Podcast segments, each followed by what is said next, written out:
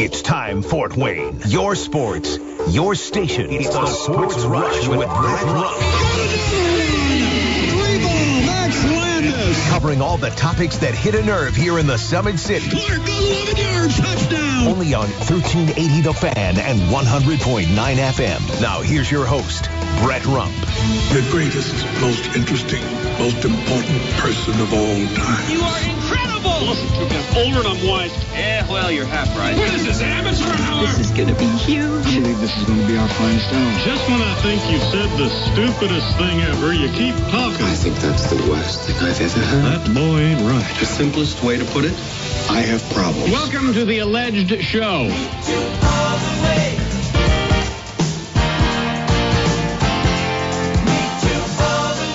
Time to head home for a hump day edition of the Sports Rush. I am Brett Rump along with Adam Lundy. You're connected on the Parkview Sports Medicine text line 46862.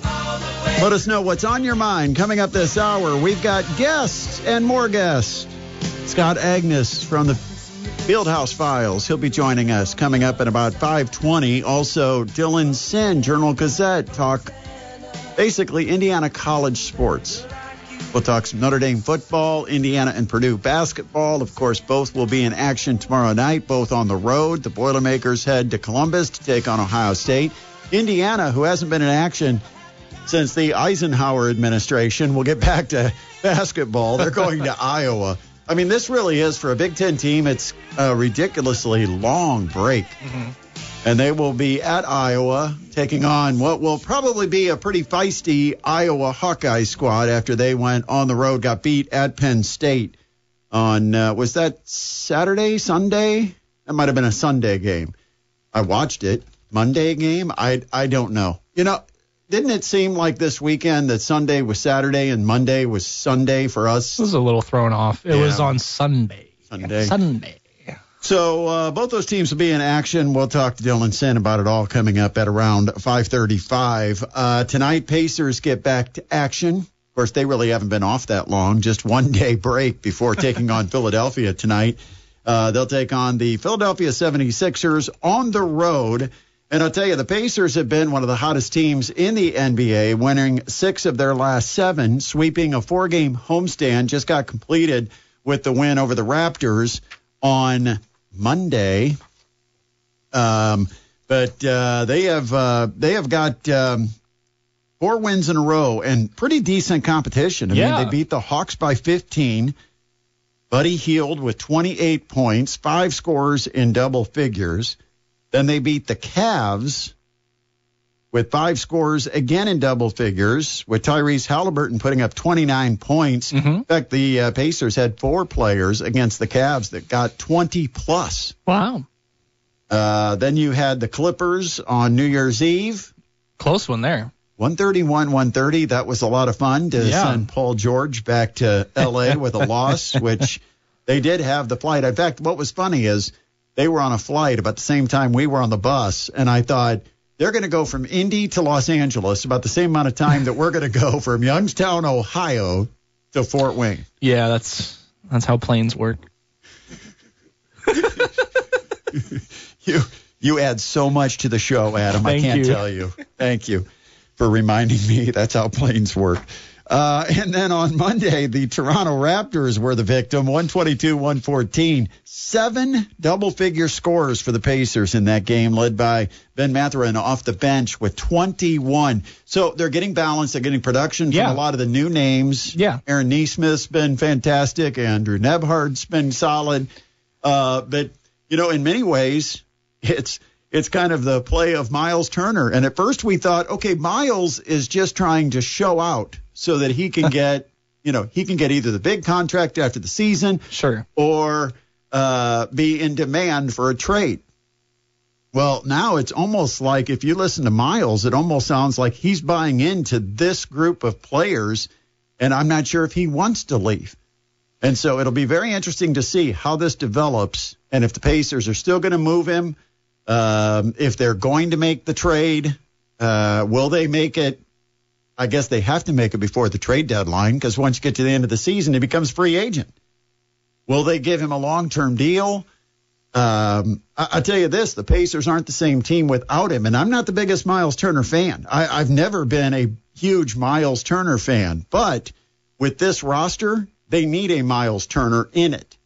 And so, if you don't have Miles, who are you going to have? Isaiah Jackson's not the answer. He's playing with the Mad Ants tonight. Yes, he is. He's in town. Mad Ants at the Coliseum, and NBA player Isaiah Jackson is uh, is going to be with the Mad Ants. Probably the first time you've heard that. Maybe. Yeah, yeah. Even if you're a Mad Ants fan, you probably didn't realize that. News doesn't get out real good sometimes, but uh, but yeah. So Isaiah Jackson will be in town. I know you want to go see Isaiah Jackson play. Yeah, I might I might be there tonight. You might see. Anybody got an extra ticket? Want to float it over to Adams way? He'd be happy to accept. We're working on it. Uh, but uh, I, I think I'm going to head over to the Gate Center. No. It's the in-state rivalry, Purdue Fort Wayne, IUPUI. Yeah. And so the Jaguars and the Mastodons doing battle. Uh, just talked to Maria Marchesano at the coaches show last night. That was great. Very pleased with her team and how they handled things on the road. Uh, they split with Robert Morris and Youngstown State, but Robert Morris always a tough team, very tough to beat at Robert Morris, and um, and Youngstown State the preseason pick to win the Horizon League. So no shame in losing that one. Uh, the Mastodons, after a really rough start where things started to get out of hand in that second quarter, Yeah. they kind of regrouped and in the fourth quarter played pretty even with Youngstown State. And uh, it's a team that's trying to build some confidence right now. And it'll be very interesting to see how they do against IUPUI under a new coach, new system. And in fact, it is the coach who took over for Maria Marchesano when she was the coach, I believe, at Malone University. Uh, it was the coach that followed her there. So um, anyway, I think I might go check that out tonight. Quick stop on the way home. Sounds good to me. Um, but uh, Pacers, Sixers tonight, and Joel Embiid questionable. Yeah, Joel Embiid uh, questionable. He's got foot soreness. They're gonna look at it. It was his back the other day, right? Yeah, it was his. Did they just put him questionable because they're really not sure if he's going to come into the arena and say, "I don't feel like playing." I don't know. I think he just. Is his body really that broken down? I mean, doesn't it seem like he's got more unique injuries that affect him than maybe anybody in the league, other than Anthony Davis? Anthony Davis might. Yeah, Anthony Davis might have him beat. Uh, yeah. I mean, it seems like How many games has he played? Look that up. Embiid. yeah, out, out of the total number of games, how many has Embiid played this year? How many has he missed? Because again, there, he hasn't had a serious injury this year, right? So if he's missed, it's been you know toe, sore back. 28. He's played 28, Mhm. and they've played probably what 40, Uh, yeah, they're 22 and 14, so 36. So oh, he's missed eight out of 28. About the same pace he usually is at. Yeah, I think I think it just kind of comes with the territory of being that big of a guy, that too. But uh, yeah, like I said, they, they they had him questionable with back soreness before his last game, and then he came out and dropped 42.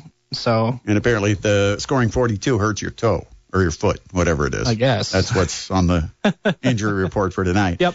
Uh, of course, we have all been hoping to hear good news regarding Damar Hamlin, the Buffalo Bills uh, safety, who we all saw collapse on the field at Cincinnati. Uh, it seems like what little news we have gotten to this point has been positive news.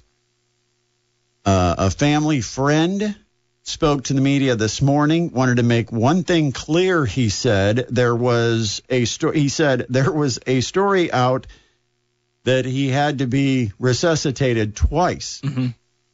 And he said i want to make it clear that that's not true. Well that story actually came from Damar Hamlin's uncle who spoke to the media the night before so apparently that was some erroneous information uh, and it said Damar Hamlin only resuscitated one time. Uh, apparently, in the hospital, he was in good enough condition today to be able to be rolled over. He is still sedated, but they've been able to reduce the oxygen that they're providing him from 100% down to 50%. Uh, and I, I, I don't know what the prognosis is, how long it is going to be that he will be sedated. Obviously, the concern is healing of the brain that uh, that went without oxygen for a while. I mean, when you do not have a heartbeat and stop breathing, there's a lack of oxygen to the brain, and we all hope that that did not cause any kind of long-term brain issues Right. for Damar Hamlin. But at this point, it seems like the trajectory is a positive one. Mhm. Uh, now we all know we've been in these situations before, and sometimes as soon as you start to feel kind of confident that things are going well, we know how quickly they can turn. So certainly he's not out of the woods, but any any news that you get that gives you hope and gives you that encouragement is is positive, and I think that's how we've got it right now. Is that there's some positive news coming out regarding Damar Hamlin, his health, and what a story that uh, James Boyd told us about Rodney Thomas, the Colts safety, Yeah. high school teammates, uh, high school buddies, and uh, and Rodney Thomas was able to get over to Cincinnati and visit Damar Hamlin, Mhm. uh, and said that was that was a big help. He said, I don't know if he heard me, but I was able to speak to him, and it just made me feel better knowing I was there offering the words of encouragement and uh, was there firsthand to to visit him and and try to try to be a, positive influence in his recovery. So uh, pretty touching. Four six eight six two Parkview Sports Medicine text line. By the way, we mentioned this. Jim Irsay, and I thought it was kind of amusing that Robert Kraft donated eighteen thousand dollars to the to the GoFundMe page that is uh, the charity supported by Damar Hamlin, and Jim Irsay donated twenty five thousand three dollars. And he said it was twenty five thousand plus an extra three for Damar Hamlin's uniform number, and uh, he's among the top donors. And that, what is that site up to now? Is it like six million? Yeah, as of an hour ago, it's hit uh, six million. So yeah, Kraft uh, donated eighteen thousand and three, and then uh, Jim Irsay did uh, twenty five thousand and three. Uh, and so uh, the the you know and, and the kids are going to get new uh, new BMWs. It's at this point the way it's going. I mean, it, the, the fund yeah. was set up to provide toys for kids, for kids. and it was originally two thousand five hundred dollars. Was the goal? was the goal? and now they have raised six million dollars. I, I mean, they're going to have to figure out. I'm I'm sure they'll find a good use of the money for. Well, if they build a new facility and update it with, you know, I'm I'm sure they'll find a way to give it to kids and and make it you know somewhat in line with the charity. But is yeah, tied into his day, his mom's daycare? Is that correct? not sure. Um, I, you hear stories and you don't know what to believe. Four six eight six two is Parkview Sports Medicine text line, by the way. Um, and once again, we mentioned this. Isaiah Jackson joining the Mad Ants. Mad Ants are at home tonight. Who is it? Windy City Bulls. Is Yep. that who they play? Yep. And that is a seven o'clock tip. Yep. And that'll be at the Allen County War Memorial Coliseum. Meanwhile, as we mentioned, the uh, the Mastodons women will be on their home court at the Gates Center, and they'll tip it off against the IUPUI Jaguars. So uh, check that out tonight. Maybe get out and enjoy a basketball game. Or the weather gets too cold, although it is getting colder. yeah, as we speak. We had a, a couple of nice days there where it wasn't too bad, and now it's starting to drop back into the 30s, maybe even the 20s. Yep. This is Mike Nutter, team president of the Fort Wayne Tin Caps, and you're listening to the Sports Rush with Brett Rump on 1380 The Fan and 100.9 FM. Pacers have won six of seven, four straight on a recent homestand. In fact, that six of seven includes victory over the Miami Heat down in Miami, a game I got to go to. Let's talk Pacers basketball. Joining us on the Masters Heating and Cooling hotline from Fieldhouse Files is Scott Agness. Scott, good afternoon. Yeah, hello, Brett. Good to be on with you again. Yep, it uh, it has been a little while, but that's because I was gone for two weeks. Where in Miami? Well, I wasn't actually in Miami. I was down in South Florida but I made it over to the Pacers game and checked that out. That's And big time. I what, like it. What a game! I mean, you know, I got a chance to see a, a real thriller, uh, a game where the Heat made the furious comeback late in the contest, got it tied up, but they left time on the clock, and Tyrese Halliburton drilled the three to win it. That was a lot of fun. I mean, and, and in some ways, it's kind of ignited a little bit of a rally here from the Pacers, who've played pretty good basketball, but six out of seven against some pretty good foes along the way. Got to be impressed with what this team has done over this last two week stretch. Yeah, I think so too, Brett. I think you, you- you've been able to finally make some, start making some conclusions about this group, about this team, how they play together, and different things. Right, the first month you're just trying to figure it out and feel it out and see how this team jives and what they're trying to get accomplished. But here in the last ten days, you can't just say it's an easy schedule or only at home. They've played good competition. They've been at home. They've also won on the road. And with the exception of that New Orleans game where they just did not have it and embarrassed themselves, the rest of the last couple of weeks have been really impressive basketball from a number of different guys too, especially Halliburton, who's really emerged as a guy that wants the ball late in games and to have the opportunity to either shoot or get his teammates set up in the right spots. In fact, uh, Halliburton with 33 and then 43 in the two wins on the road against Boston and Miami. Not an easy trip to get a couple of dubs. Um, what are the what's the key to the Pacers? Because I was thinking about this. If you had to say what has made them special, or or what has made them 21 and 17 at this point in the season, is it the play at the top from Halliburton, which I think the Pacers are getting more than even they expected. And I, I know they were very high on Halliburton when they got him out of Sacramento. Is the play at the top or is it the play, as I would say, at the bottom, the role players and how deep this team goes with contributors? No, it all starts at the top. It's Tyrese, number one, two, and three. Um, as simple as that, just because of the, the variety of ways, Brett, that he's lifted this franchise, both emotionally as kind of the spirit leader, um, as the leader of the guys on the floor, um, but on top of that, just elevated his game to be playing now at an all-star level. And, you know, we, we saw so many games where it was 20 points, 11 assists at least.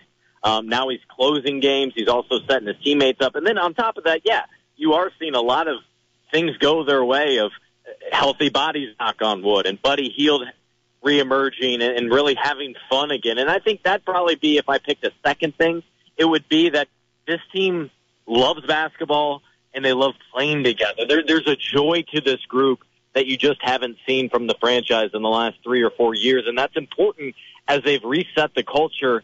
And now I think they're trying, they, they've done a good job, I should say, of establishing and starting to establish what they want this organization to be about again. And it's very difficult now for uh, Kevin Pritchard and the Pacers to decide what to do. We went into the season absolutely convinced that Miles Turner and Buddy Hield would not be on this roster come the trade deadline. Where's that position now? I think right now, my understanding is it's more in a sit back and not be a proactive um, seeking out type deals. I don't think there any have any urgency at this juncture to make a deal. There's still probably five weeks until the trade deadline for one. But on top of that, they have to be cognizant of not disrupting what's created something special. But keep in mind too, though, is I don't think they can lose sight of the big picture, and that big picture is to be a contender again. It's not to be relevant. It's not to be a playoff team, the six, seven, eight seed. It's to be a contender. And by doing that, I believe there's still a couple of tweaks, some upgrades, and a couple of good drafts that need to be had first. And so, um, that that that said, I wouldn't sit on my hands, but I wouldn't be real urgent to tweak things. So, in the big picture, I think you listen to offers for Miles Turner. You talk with Miles about renegotiating his contract and extending him.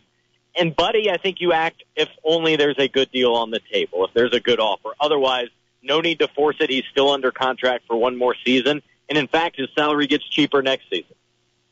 Where is it with Miles Turner? Have there been any preliminary discussions as to what interest he has in a long term deal? I'm not certain about that. He did change agents, I want to say about a month ago. Um, but usually dead, you got to wait till deadline spur action. There just isn't much movement in terms of trades or, or redoing deals in December or early January. Um, I, I'm sure that there, there have been some in, just some kind of friendly conversations. But I, I think a lot of this, Brett, is up to Miles in a, in a way. I mean, what I mean by that is I, I, can, I think cert, to a certain number, I don't know what that number is, but I think to a certain number, yes, the Pacers absolutely would be willing to extend his contract and have him part of this future. But it will cost. I think you're going to have to start at 25 million. Will you work your way up to 30, 35? That's where one side's going to start to get uncomfortable. We just don't know what that threshold is just yet. What's his market value? If you had to estimate it, if he was to go into the free agent market at the end of the season, what what do you think he would see as far as offers? I, I think somewhere from that 20 to 25 million. He's making about 18 right now. Um, several franchises have decided to kind of punt on your big men. Some have gone all in, but in a way where it's more affordable. For example, you can look at say Boston last year mm-hmm. on their re- on their push to the title. They had Robert Williams and they had Daniel Theis, two guys total making about 25 million. One guy gets injured, the other guy has a bigger role. Horford in there as well, and I think he's due for a new contract upcoming as well. Um, so I, I, I think some franchises, if you don't have that, you know, Hall of Fame type guy, and the two that come to mind, right? Joel Embiid, who the Pacers play tonight, Nikola Jokic as well. Those two you pay, no mm. doubt about it. Others, I think, express hesitation spending that kind of money on a position that is not the focal point of teams. It's usually the wing, sometimes that point guard, the guys that can score and dominate a game. Miles is valuable, but he never dominates a game. And so that's why I think he'll certainly get paid more. The salary cap's going up, but will it be above 25? Could he get to 30 from another team? That's where, where I'm not certain, and maybe he's not even certain. The centers have become in the NBA uh, an NFL running back, is basically what you're telling me. Yeah. Uh, Scott Agness from the Fieldhouse Files joining us. Be sure you get your subscription to the Fieldhouse Files. It's great Pacers coverage from the gentleman that's joining us on the Masters Heating and Cooling Hotline. Let's talk about this matchup tonight. What is the key when you go when you go up against the Sixers? Do you just accept that uh, that uh, Embiid is going to get his and you take everything else away, or do you key on Embiid? No, I, I don't think you can just accept Joel Embiid going off. I think you can accept it to a certain threshold, maybe 30 points. But he's been even special, more special than that against this Pacers team, you know, pushing into 40s. And if you do that, which he's done many a times this season and helped the Sixers to a win, I don't think you're comfortable with that. He's going to get some. Um, but then on top of that, they have several good wings out on the perimeter. They, they much like the Brooklyn Nets, have been on a nice little run over the last three weeks or so. Um, but it all certainly starts with Joel Embiid and what kind of impact Miles can have. And, and to go back, Brett, to our previous question, this is a type of game that if I'm a, a league executive on another team, you're watching closely. If you're willing and having to commit certain level of money to Miles, can he? How does he impact those superstars? Does he slow them down? Does he get completely torn up by them? this would be a, a good test game for that individual matchup. Is there a lull in energy or defensive intensity uh, at this time of year? What is going on in this league? 71 from Mitchell, 60, 21, 10 from Doncic. Klay Thompson goes for 54. What is going on? Yeah, I wish I knew that. Uh, I think in general, for a while, you saw scoring go up to start the season, and then we start, started seeing random specific calls be emphasized more. And the one that comes to mind, of course, is traveling violations, where they were up like three times what they normally are and called uh, during a season. That brought scoring down a little bit, and I think in the last week or two, you've seen scoring increase again. But the individual performances, I don't know. Th- those have been special. Um, th- that's what makes it entertaining. Certainly, is when I go to games, and what makes the NBA special is you never know you could see something you've never seen before. Um, but you're right. Yeah, a guy, you know, Donovan Mitchell going off for what 71 the other night. That's nearly unheard of. That you could count on two hands of how many players have done that in league history. Almost three times his scoring average in one night, just crazy. And Doncic doing it uh, both in points on the glass with the assist. I mean, just a crazy night for Doncic going 60, 21, and 10. First time in NBA history any players put up those kind of numbers. Uh, look forward to your coverage, Scott. Always appreciate you jumping on with us, and uh, thanks for taking time with us here on the Sports Rush tonight. Very well. Thank you, Brett. Yep, that is Scott Agness, the Field House Files, and it is comprehensive coverage on the Indiana Pacers, and you can get a subscription, very affordable. I think it's seven bucks or something like that a month. But if you're a Pacers fan, you, I mean, what's seven bucks? You drop a Big Mac, right? It's a little higher than my salary. Oh, please, please. I'm just kidding. I'm going to take you to Christopher James Menswear, get you dressed. Oh, let's go. Let's go. Uh, we are going to take a timeout. We've got Dylan Sinn, who's going to join us on the other side of the break. We'll talk some Notre Dame football, his thoughts about where the Irish go from here, especially at that key quarterback position. Did their did their position change at all by what they saw from Tyler Buchner in a big win in the Gator Bowl?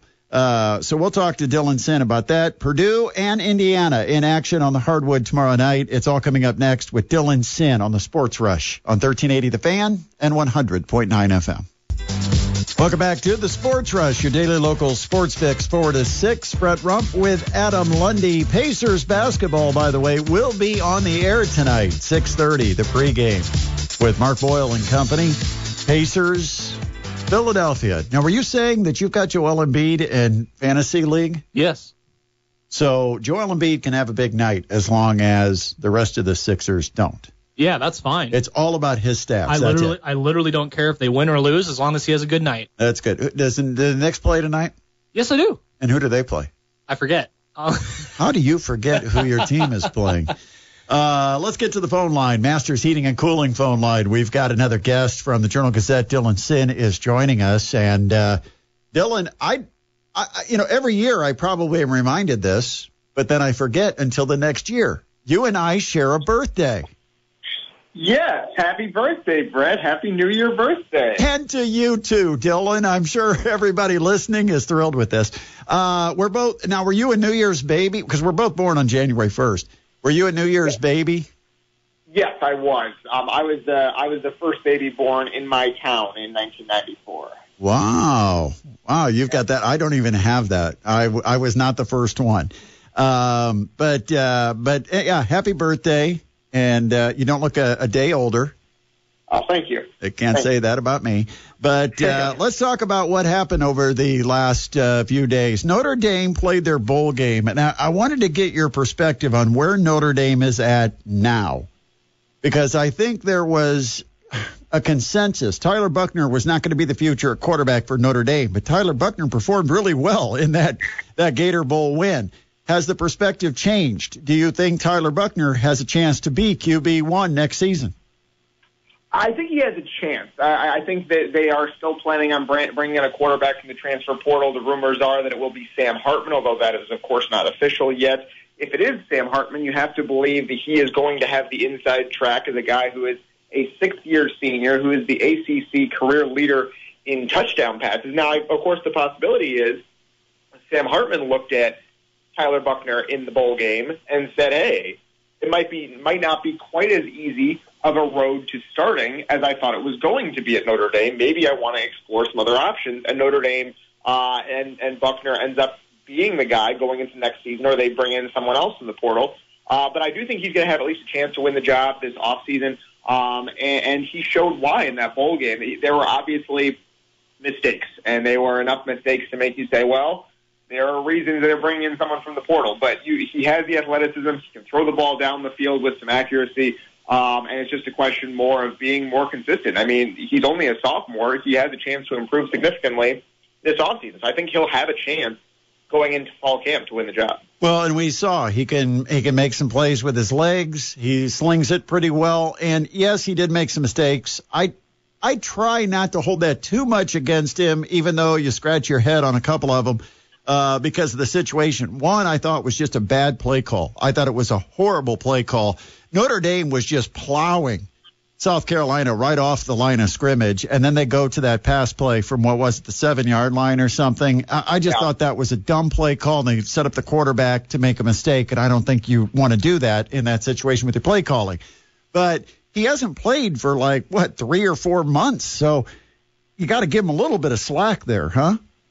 No, I, I think that's exactly right, and I, I think he got better as the game went on. Pretty clearly, I think I think you're right about the, the the interception that he threw over the middle. I don't really have a problem passing so much as I have a problem passing over the middle where there's a lot of defenders. If you wanted to do put the ball in the air, do something like they did later, where you have the uh, the play action and the tight end throwback, that's fine with me. Um, but I will say that uh, we saw. I I think he, he fits this team very well. At least this current team, in that they have such a good offensive line that it allows him time in the pocket to survey the field, and it allows him to to uh, make plays with his legs um, in, in the run game. And I think that it was a pretty good marriage of player and scheme. And I don't think we saw that back when he was um, playing at the beginning of the season because the offensive line at that point had not gelled. In fact, it was playing very, very poorly. It's kind of interesting to think about what this team could have become this season had Buchner played the whole year because it really is a good marriage of player and scheme. Dylan Sinn joining us on the Masters Heating and Cooling Hotline. What about the continuity of coaching staff? This would be the time that you'd have expected maybe something would be out there if they were going to make changes. Uh, do you believe this coaching staff is going to stay intact? I mean, it, it, it sure seems like it. Obviously, there we haven't gotten through the entire coaching cycle yet. There, there is still more movement to be made. Of course, uh, everyone's uh, changing coordinators, changing position coaches as we go through now. But it doesn't seem like there's really a whole lot of rumors that such and such coach is going to leave or such and such coach wants to move on. I know, of course, at, at the midway point of the season, a lot of Notre Dame fans, uh, especially, wanted Tommy Rees to be removed as the uh, defense, as the offensive coordinator. I don't think that's really the case anymore. Um, I think Marcus Freeman has total faith in him, especially as they adjusted things and got better down the stretch of the season. So I would expect most of the coaching staff. Obviously, there's always some turnover, but I would expect most of the coaching staff to be intact for next year. Dylan, let's talk uh, college basketball. Let's start with Purdue. They got the loss. I- I'm going to bypass, by the way, just as a favor to you, since it is your birthday week. I'm going to I'm going to bypass the Purdue LSU game and uh, yeah. just completely go to Purdue basketball. Uh, and, and you're welcome. But uh, but uh, let's talk about Purdue Rutgers. Obviously, it's happened again the number one ranked team in the country, the Purdue Boilermakers, falling in a tight one to Rutgers. Uh, a late shot ends up knocking off the, the Boilermakers. This time it happens in Mackey Arena. Really, this game was lost in the first half. Purdue had trouble handling the pressure of Rutgers guards. Is that kind of a blueprint? Has Purdue been exposed now by Rutgers? I don't know if it's been exposed, but I do think there is kind of a blueprint for other teams if they want to follow it. Now, I will say this is not the first time that Purdue has faced pressure. There have been a lot of teams that have looked at Purdue, looked at those freshman guards, and said, "Hey, let's throw a full court press at them." And Purdue had no trouble breaking the press until that game against Rutgers, and that's why I think it, it's not quite being exposed so much as it is running up against a team that's very, very good. Rutgers has the length and athleticism in the backcourt that few other teams have. So other teams can try to do what Rutgers did against Purdue, but it's going to be difficult for them to do it. I, I think that going into that game, Rutgers was a little bit underrated because they lost some games early in the year when they had some injuries. But that is a dang good team with a lot of athletes all over the court, and they they're going to make it difficult for everyone. And so, like that, that is the way to beat Purdue, but it's going to be a recipe that few other teams are going to be able to match. How does Purdue respond? They've got a tough one on the road at Ohio State. I looked at the schedule this week, and I thought because they played at Mackey against Rutgers, they would get the win, but they would struggle against Ohio State. Now that they've lost to Rutgers, I think we learn a lot about the resiliency and the toughness of this Purdue team going into a hostile environment in Columbus tomorrow night.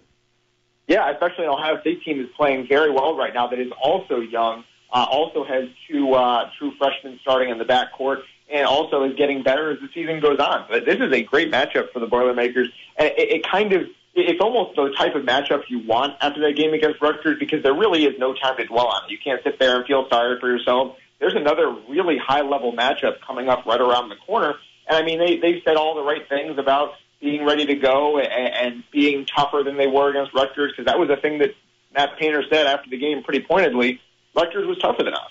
And uh, he doesn't want that to happen again, and Purdue doesn't want that to happen again. I think that's going to be something we see a lot of energy from them at the start of the game against Ohio State because they're not used to being out tough. And I think that kind of woke them up a little bit. It's been a while since we've seen the Indiana Hoosiers on the court because we had a chance to see Iowa get beat earlier this week. I don't think that does the Hoosiers any favors as they go into a tough place to play in Iowa City.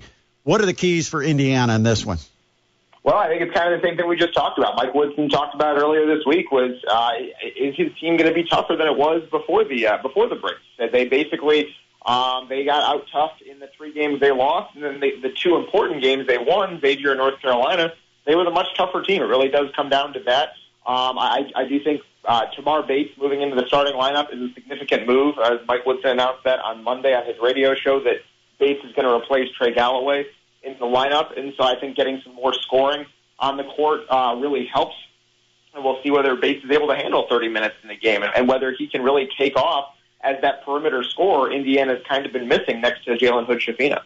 I know there's been some people online that have questioned Trayce Jackson Davis's leadership. Um, when you look at Trayce Jackson Davis, and I, I've questioned really uh, not so much leadership, just overall toughness.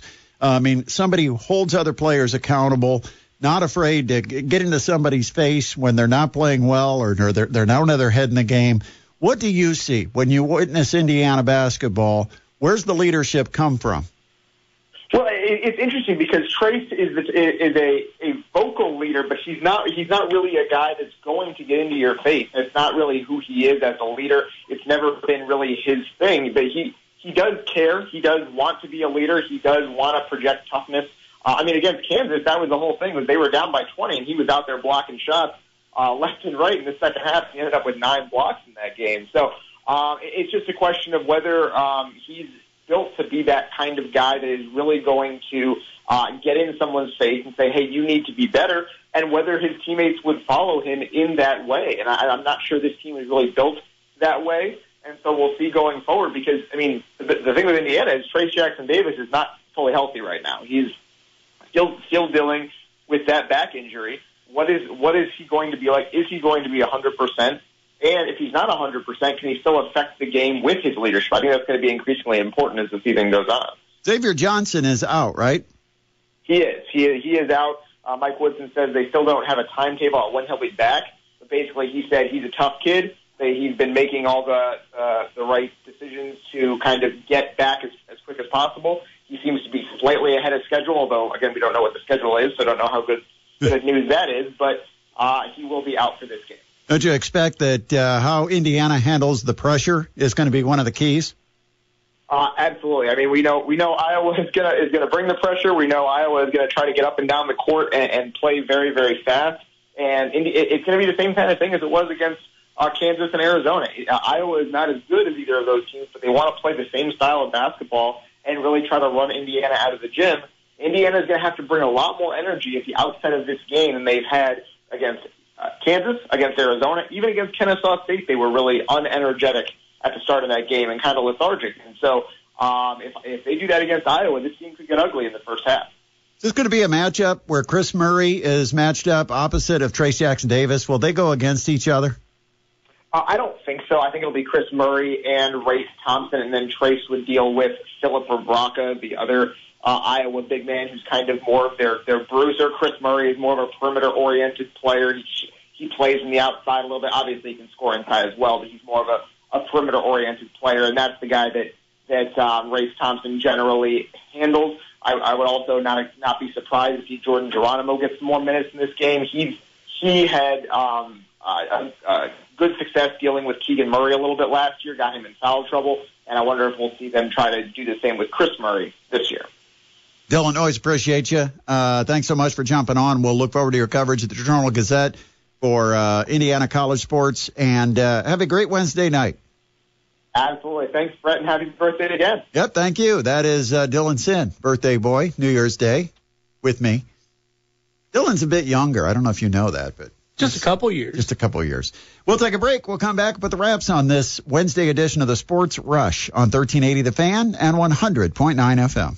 This is Purdue Fort Wayne men's basketball coach Jon Coffman, and you're listening to the Sports Rush with Brett Rump on 1380 The Fan and 100.9 FM. Go Dons! Big night for college basketball coming up tomorrow night. We mentioned Purdue in action at Ohio State, the Indiana Hoosiers on the road at Iowa City. The Mastodons are at home. It's a chance to see Horizon League basketball at the Memorial Coliseum tomorrow night as the Dons will take on Green Bay. They have been struggling of late.